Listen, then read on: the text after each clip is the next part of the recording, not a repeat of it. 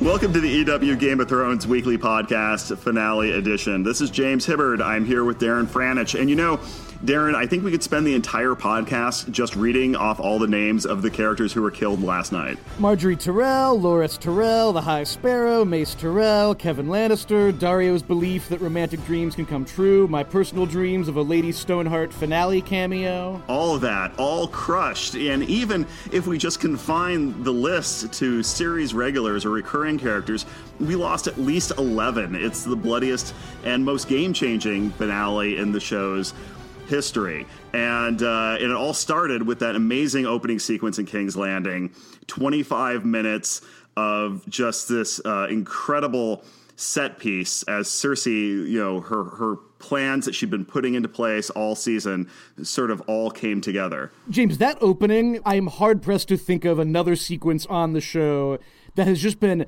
better put together. The music was so different. Um, this perfect little, like, 25 minute mini episode unto itself, all set to that haunting music that starts off with piano, and then there's the choirs, and then there's the organs, and then there's all the big green Ghostbuster stuff that explodes. I mean, even just like the individual shot selection, you know, there were just beautiful visuals in all of this. And just the, we, we sort of begin with Cersei staring out onto the red keep and you may think for a second okay well she's she's pensive and she's staring out at what may be her the end of her journey. And then once everything goes down you realize that quite the opposite. As you pointed out in your recap she was sort of a general overlooking the battlefield pretty confident that she was going to win.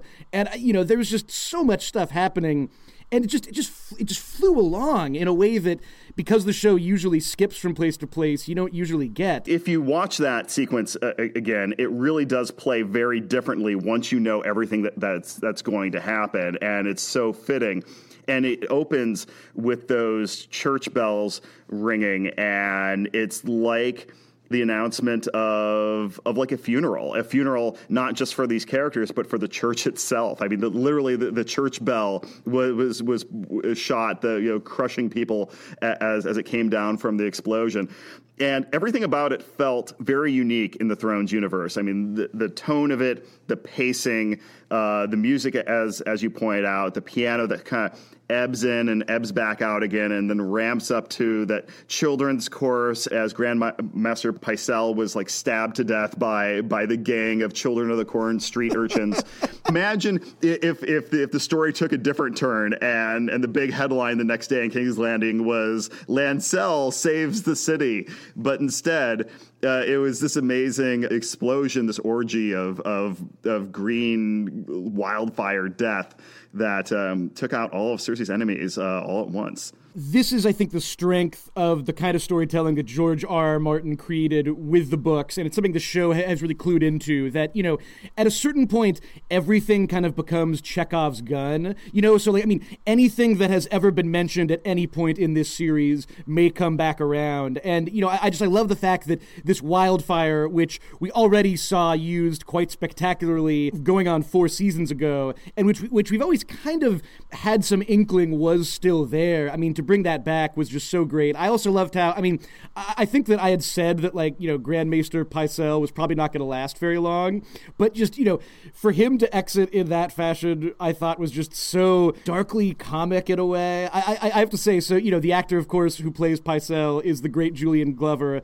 one of the few people to play a bad guy, I think the only person to play a bad guy in both a Star Wars and an Indiana Jones. And when he died, I turned to my girlfriend and said, he has chosen poorly. Oh, there you go. She she did not find that remotely amusing. So, but I found it hilarious. I mean that that that death was crazy. To go to your point though, James, I mean Lancel, a character who I've always despised in every, you know, when he was a kind of younger imitation Jaime and then when he became a sort of, you know, shaved head zealot the nature of the sequence was such that because he was essentially crippled and he was, you know, we, we were with him at every second of that last crawl trying to get there to save the city. It was so crazy that in that moment, you sort of feel like excited for him and you are kind of like, oh, like Lancel, like, please do this. Like, uh, you know, make this the one good thing that you've done in, in your life. And then that shot of him, just the flames coming to claim him. I mean, just the visual storytelling here was so fantastic. Um, I'd be kind of in, intrigued to know, James. I mean, the most tragic loss in that wildfire explosion was definitely Margaery Tyrell. I mean, like, uh, you know, yes. on the show, she's been such a big major character in a way that in the books, because she was never really a centric character, you, you, you never quite felt that. I mean, she's been so great on the show. In that last moment, going back and, and, and rewatching it, she kind of knows what's coming and that she runs to her brother. Ever since she came in in season two, she has really just captivated a lot of attention on the show and so much attention within King's Landing itself. Yeah, I mean, the story of Margaery is, is, is such a tragedy because she had all the wits necessary to survive and thrive in this world. And every single time she kept being paired with a doomed man. She was paired with Renly, then she was paired with Joffrey, then she was paired with Tommen, and then in a way, although not romantically, or at least you know, so we hope, uh, you know, she was paired with the High Sparrow. She kept on having to become attached to these different powerful men who were ultimately doomed. And the first three times, she was able to sort of skip away from their downfall and uh, continue unscathed. But this time, I mean, she was literally trapped. I mean, she was literally trapped in the same building with him and very frustrated that she could not escape. And what's interesting when you rewatch that sequence, you know, as soon as she sits down in there, the, one of the first things she does is, is start looking around to see who's there. And, and so that beat uh, with her character growing increasingly worried uh, is established from you know one of the first shots of her. To, to, your point, even this idea that she was always, by the nature of the culture she was in, always kind of had to be attached to these men. Very often, men who were themselves quite weak in a lot of different ways, and she was very much like the powerful person who kind of had to operate in the shadows next to them. Even thinking about the fact that you know the one relationship in her life that to me always felt very genuine was the relationship with her brother. And her brother, who, you know, was from the exterior, the powerful one, the Knight of Flowers, this very romantic fantasy figure.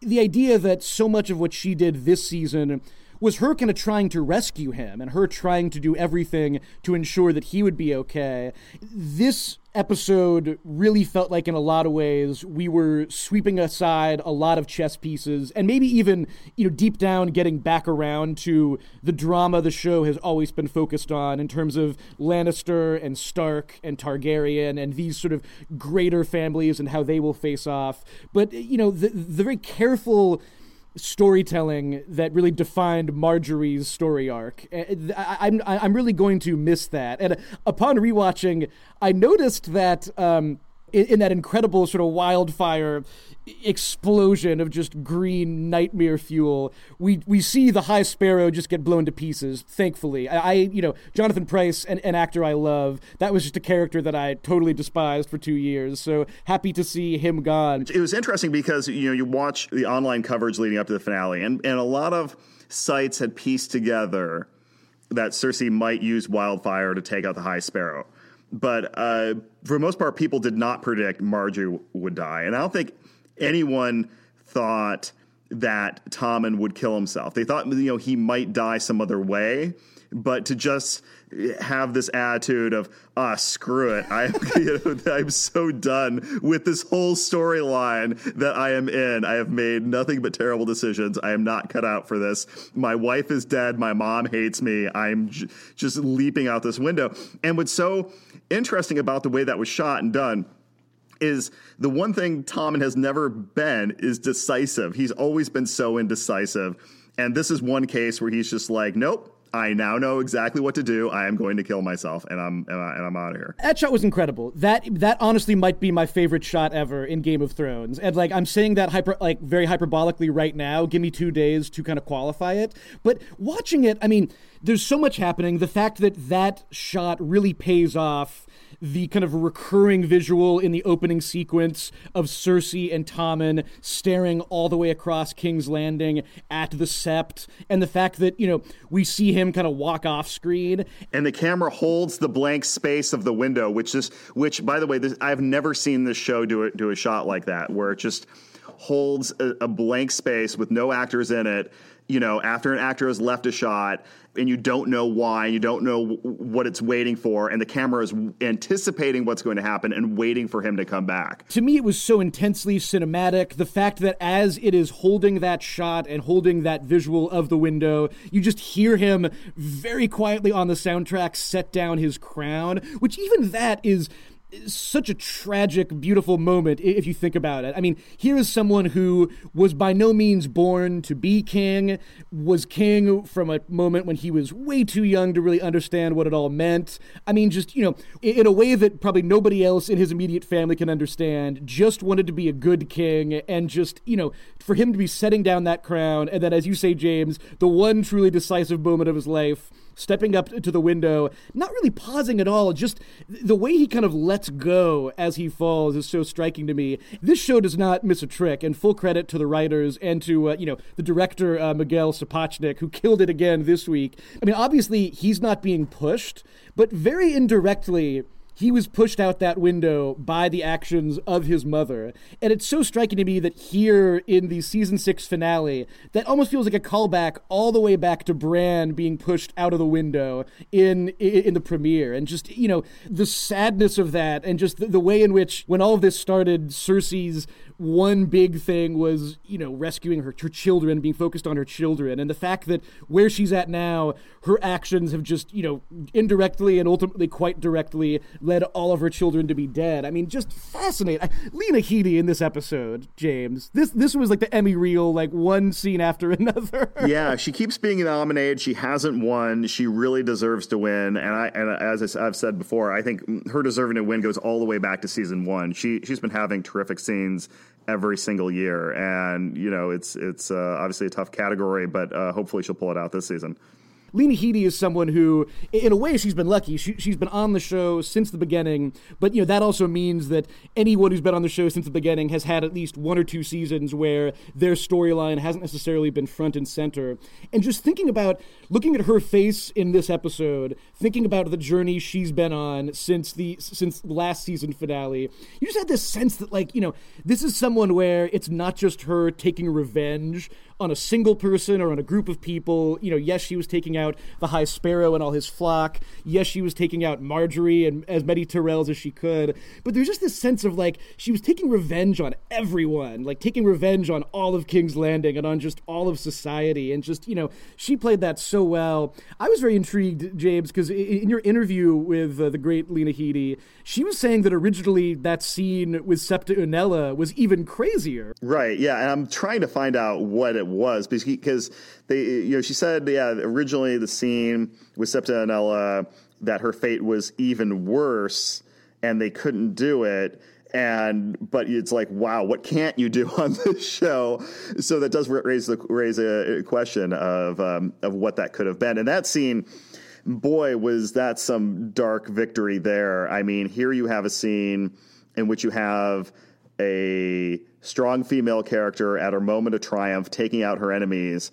Yet you have her, you know, put this other woman tied to a stone slab to be like, you know, tortured and, you know, suffer all forms of assault you could probably imagine at the hands of the mountain. And it's like, wait, it's it's so very classic Game of Thrones because it's like, wait, are we cheering for Cersei? Are we happy this is happening? Yes, Septa Unella is like this cruel, sadistic person who's probably responsible for other people dying, but at the same time, you know, do we actually want this to be happening? You know, so it really sort of puts you in this awkward moralistic position as a show tends to do where she's sort of our Tony Soprano, she's our Walter White, she's our Michael Corleone, where we're just like rooting for this person despite the fact they are doing truly horrible things. I love that comparison so much. And to me, it, it's especially apt because this moment of her triumph reminds me so much of Walter White at the end of season four of Breaking Bad. I mean, like season four was just this entire like like like long chess match between him and Gus Fring, and all along, you know, you're kind of fundamentally on Walt's side because no matter what else he's done, he's he's our guy. He's our kind of like centric character. And you know, this season, maybe just because the High Sparrow was so obnoxious, you were fundamentally kind of on Cersei's side, and and much like Walter White, she could always kind of claim, well, you know, I, am doing this for my family. I mean, you know, whatever else I'm doing this for, I'm doing it for the safety and, and, and security of the Lannisters and of the fake Baratheons and everything. To go from that, much like with, with Walter White, this moment of just explosive vengeance, and immediately you're just kind of like, oh, maybe I didn't want that to happen.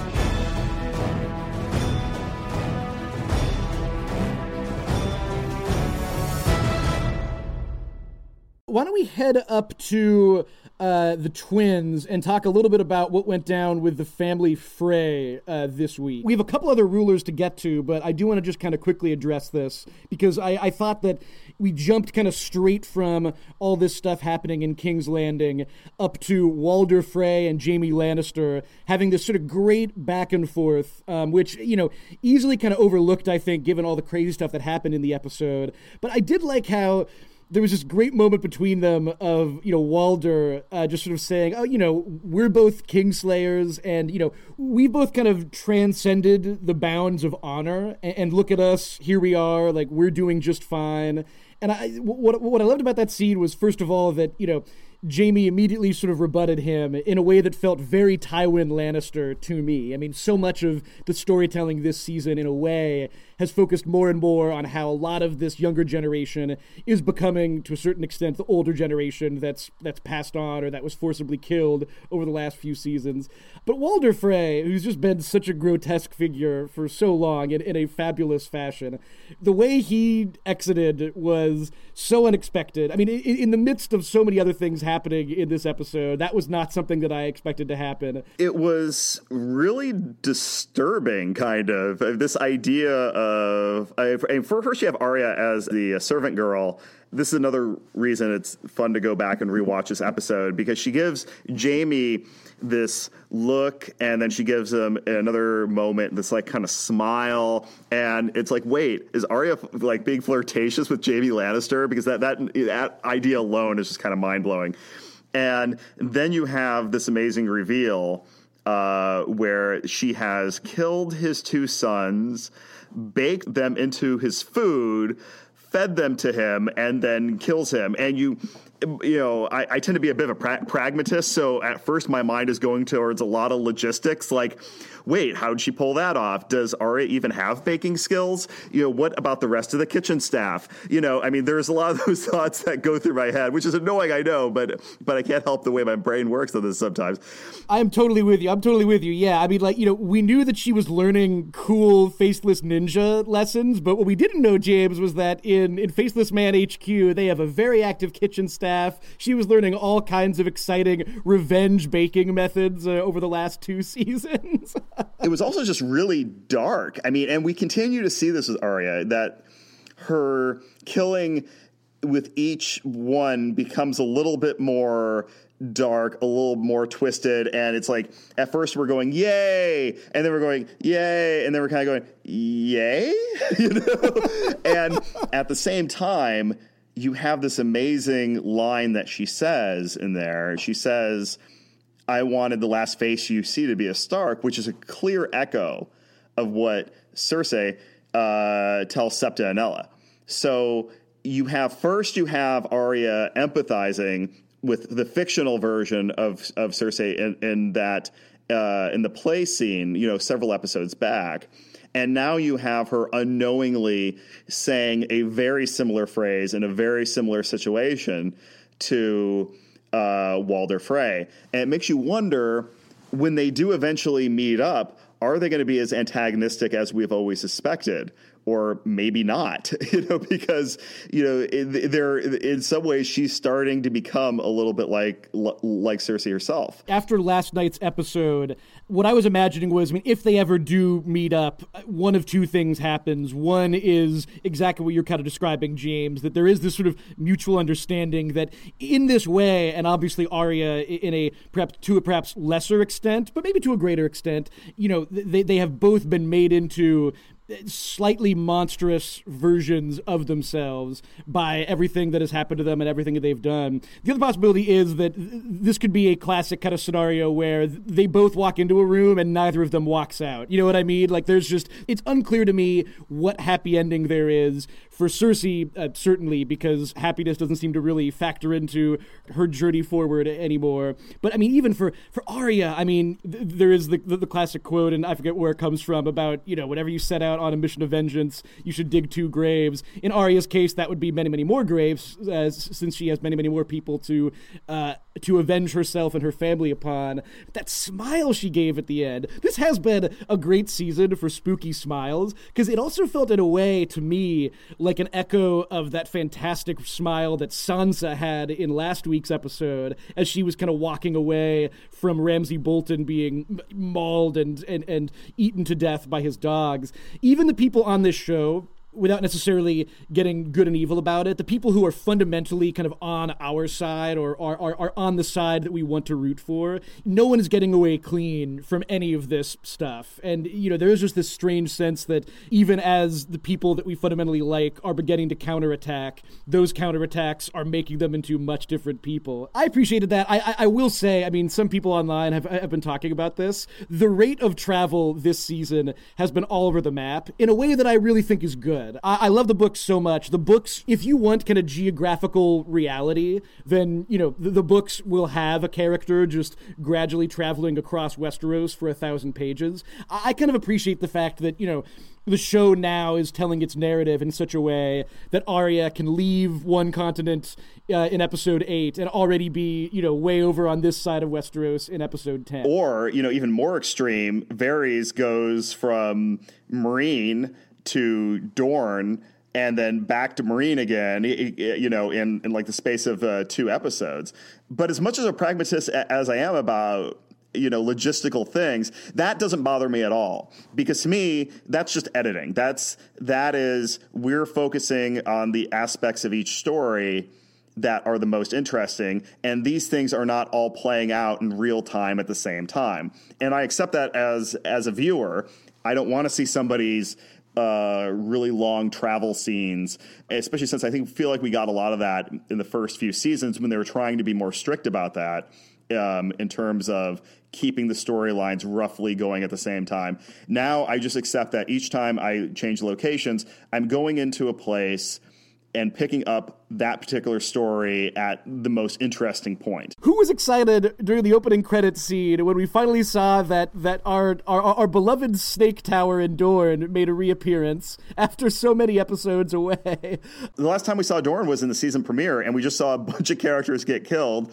Now we cut back to Dorne in the uh, season finale, and it's just the Sand Snakes getting insulted. So I mean, this has been you know for for for the anti Dorne crowd. Uh, I I think these two two dashes of Dorne in this season have been very satisfying. I very much appreciate how the show is very much owning the kind of, uh, shall we say, narrative mistakes that were made around the Sand Snakes. I also love how, again, this is how I know that even though the show has moved beyond the books, it still feels like the show is very clued into what makes George R. R. Martin's storytelling so interesting. Because with the Tyrells, I mean, in any kind of straightforward fantasy story or any kind of straightforward drama, you know, you would expect someone like Margaery or someone like Loras, these sort of beautiful, younger, multi layered, very romantic uh, personalities, that they would be sort of the last people left standing for the Tyrell family. And instead, I just love how, I mean, Diana Rigg, who just every time just nails every line out of the park,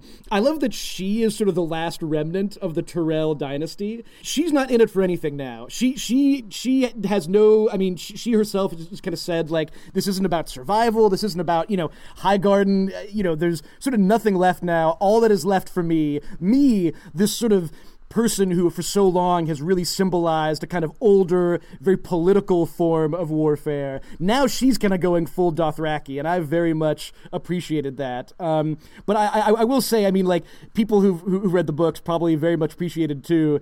This scene really paid off in a big way. It's something from the Dorne subplot that was mostly cut out from the books because that that last line that Varys says, "What do we have to offer you? You know, what's coming? Fire and blood." That's kind of you know one of the great memorable lines from from A Feast for Crows, and I'm I'm glad that they kind of brought that back, uh, and you know per- perhaps kind of glad that uh, certain subplots which we lost along the way, maybe we had to lose them, but I'm I'm very intrigued by the the, the, the continuance of Dany's ability to build build up all of these sort of misfits, you know, the, the sand snakes and the remainder of uh, of the Tyrells. They're all kind of on the side of uh, of the Dragon Lady now, which I find really really interesting. You look at the force that Dany has, and it's almost ridiculous. I mean, she's got the Dothraki. She's got the Unsullied. She's got the Ironborn. She's got the Tyrells. You know, she's got Dorne.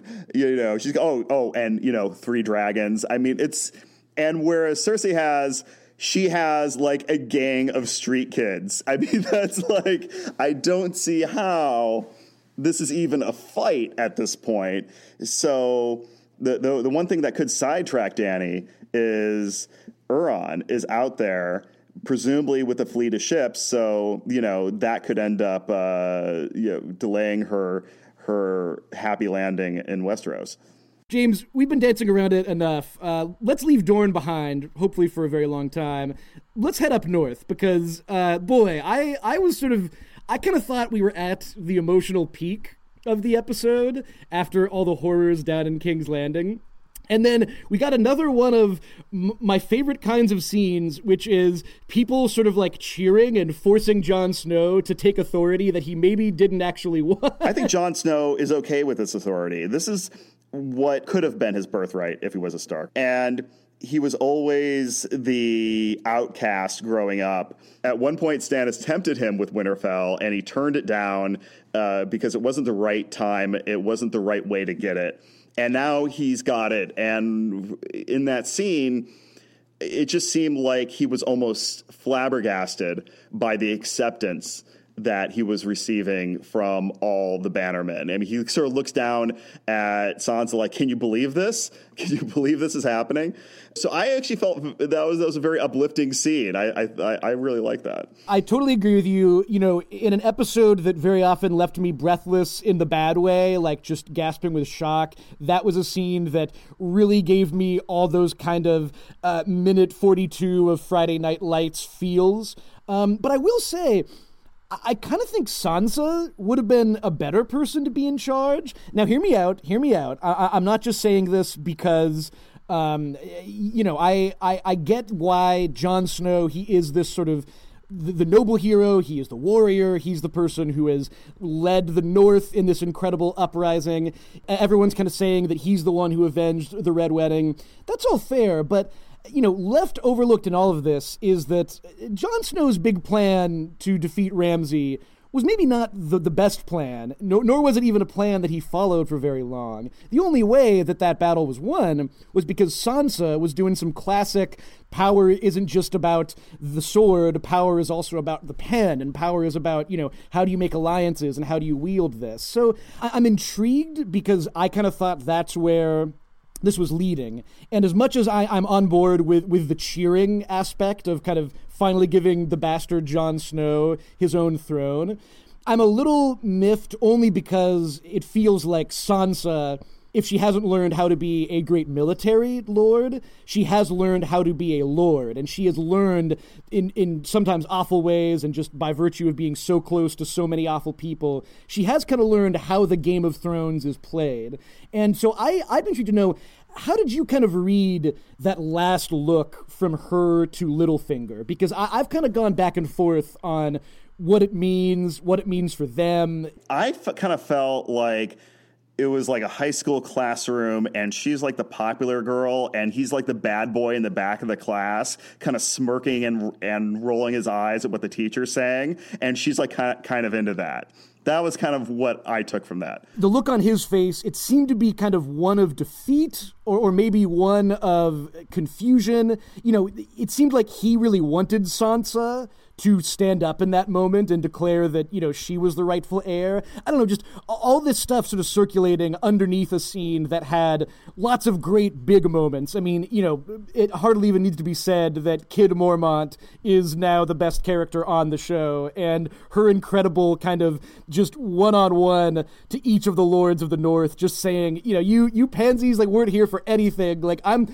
I'm like 13 years old and I'm and I'm already like more of a man than like any of you guys are. I I, I very much enjoyed all, all of that stuff. I'm to say something that a lot of people are to disagree with, probably, but the Lady Mormont thing, this time eh, she spoke up. It felt a little bit like the precocious kid in that you see in movies that talks exactly like an adult.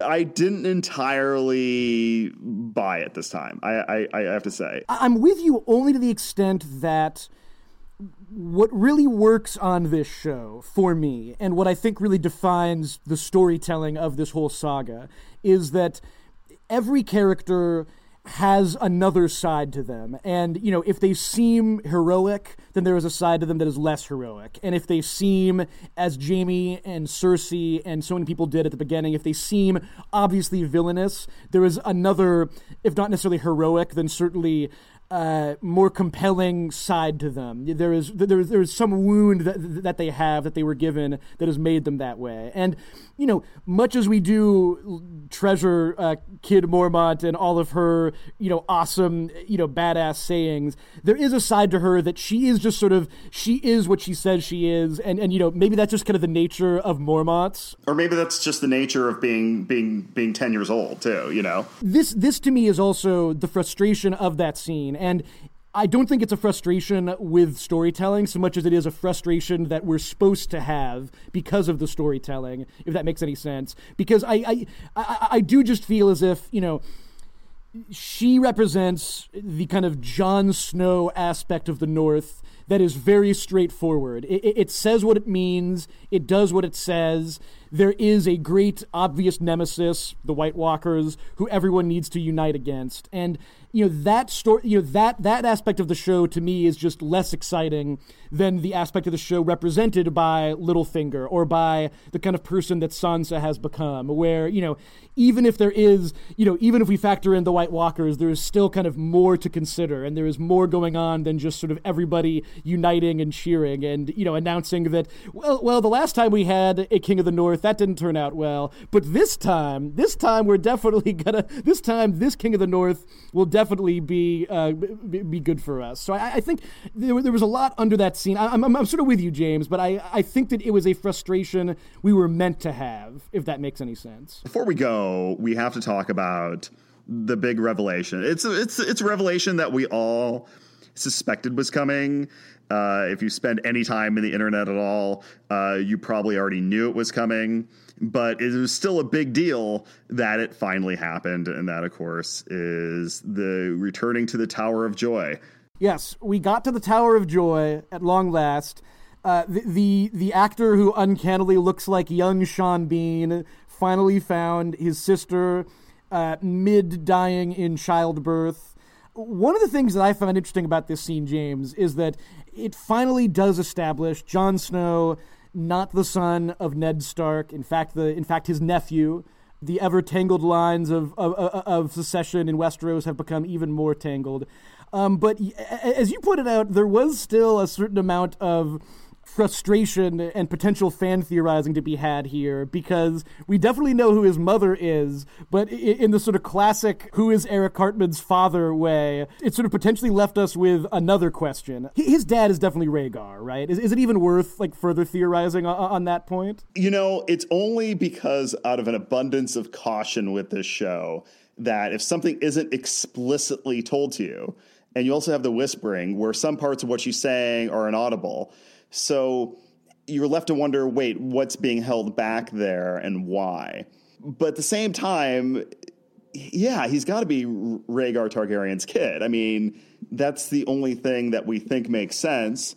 And at the same time, I am still using like bracketed supposedly and we think and presumably in my coverage just because I don't want to, you know, be totally definitive about something, and then next year it's like, oh, okay, we were completely wrong the entire time. Two things that I want to kind of dig into here, uh, because it, gets into a couple things that we've talked about a lot and, and that I always appreciate. Uh, first of all, uh, even though I'm still not quite sure what the three-eyed raven is, I'm glad that we got final confirmation that Bran is now the three-eyed raven. I'm, I'm glad that that's we we know that. We also know a, a lot of people have have been sort of chatting about this this season.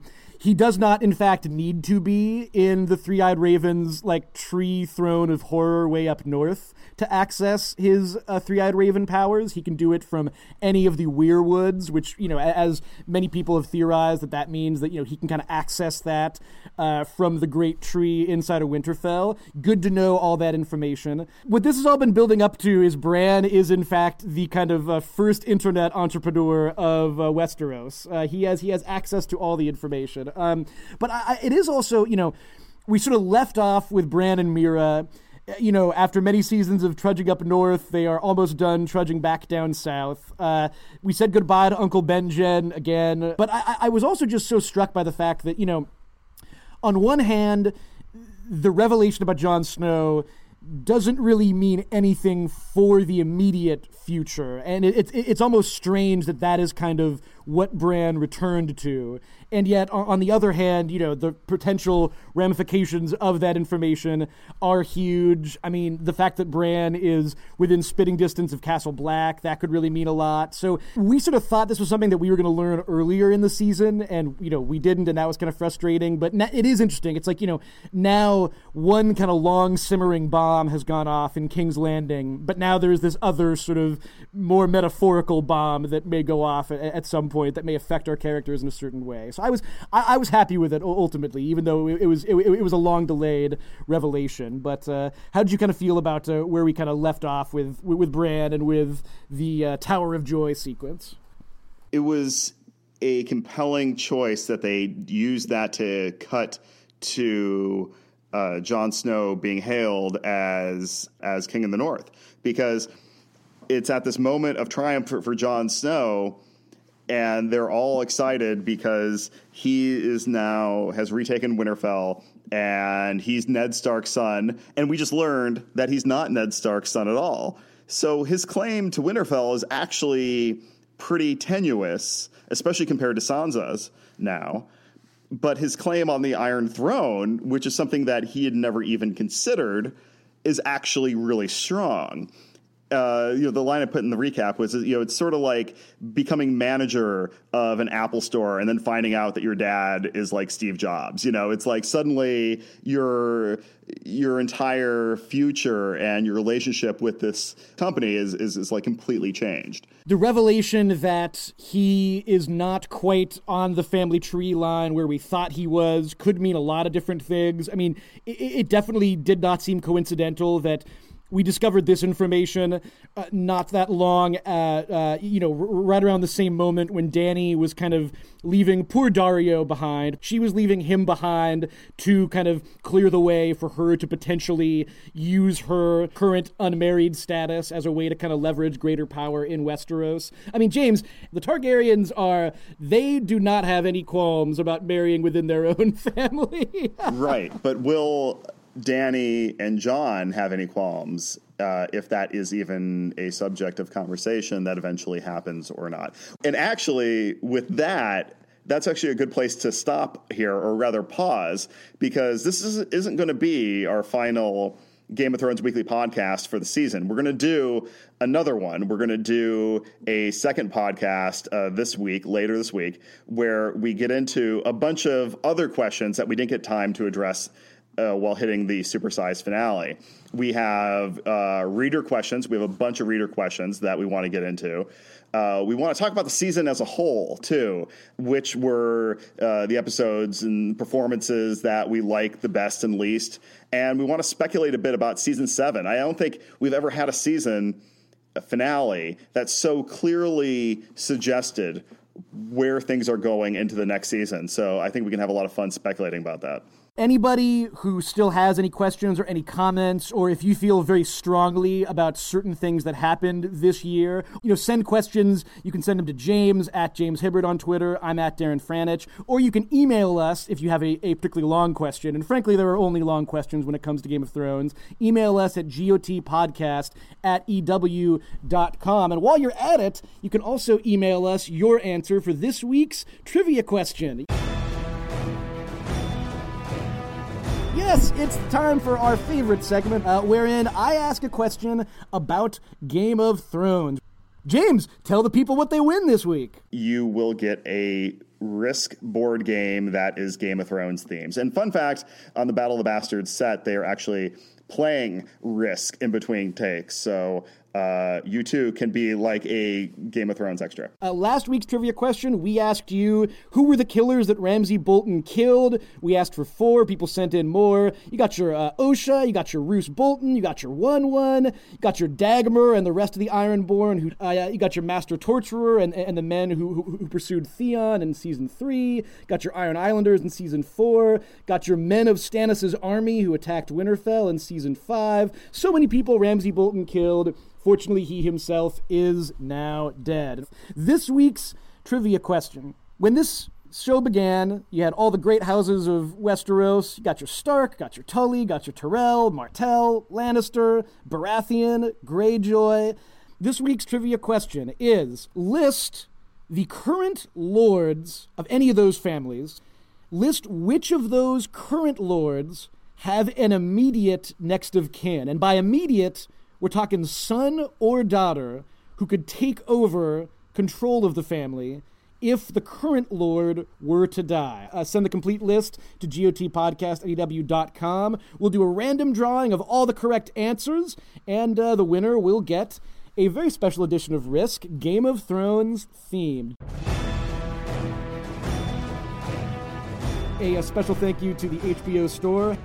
Don't forget to subscribe, leave us a review, leave us a rating, let us know what you think. And uh, yes, uh, check back in later this week. There'll be one more special episode of the EW Game of Thrones weekly podcast. We'll do questions, we'll do theories, we'll do predictions, we'll do likes, dislikes, hopes, and dreams. Uh, we're excited to talk more Game of Thrones later this week.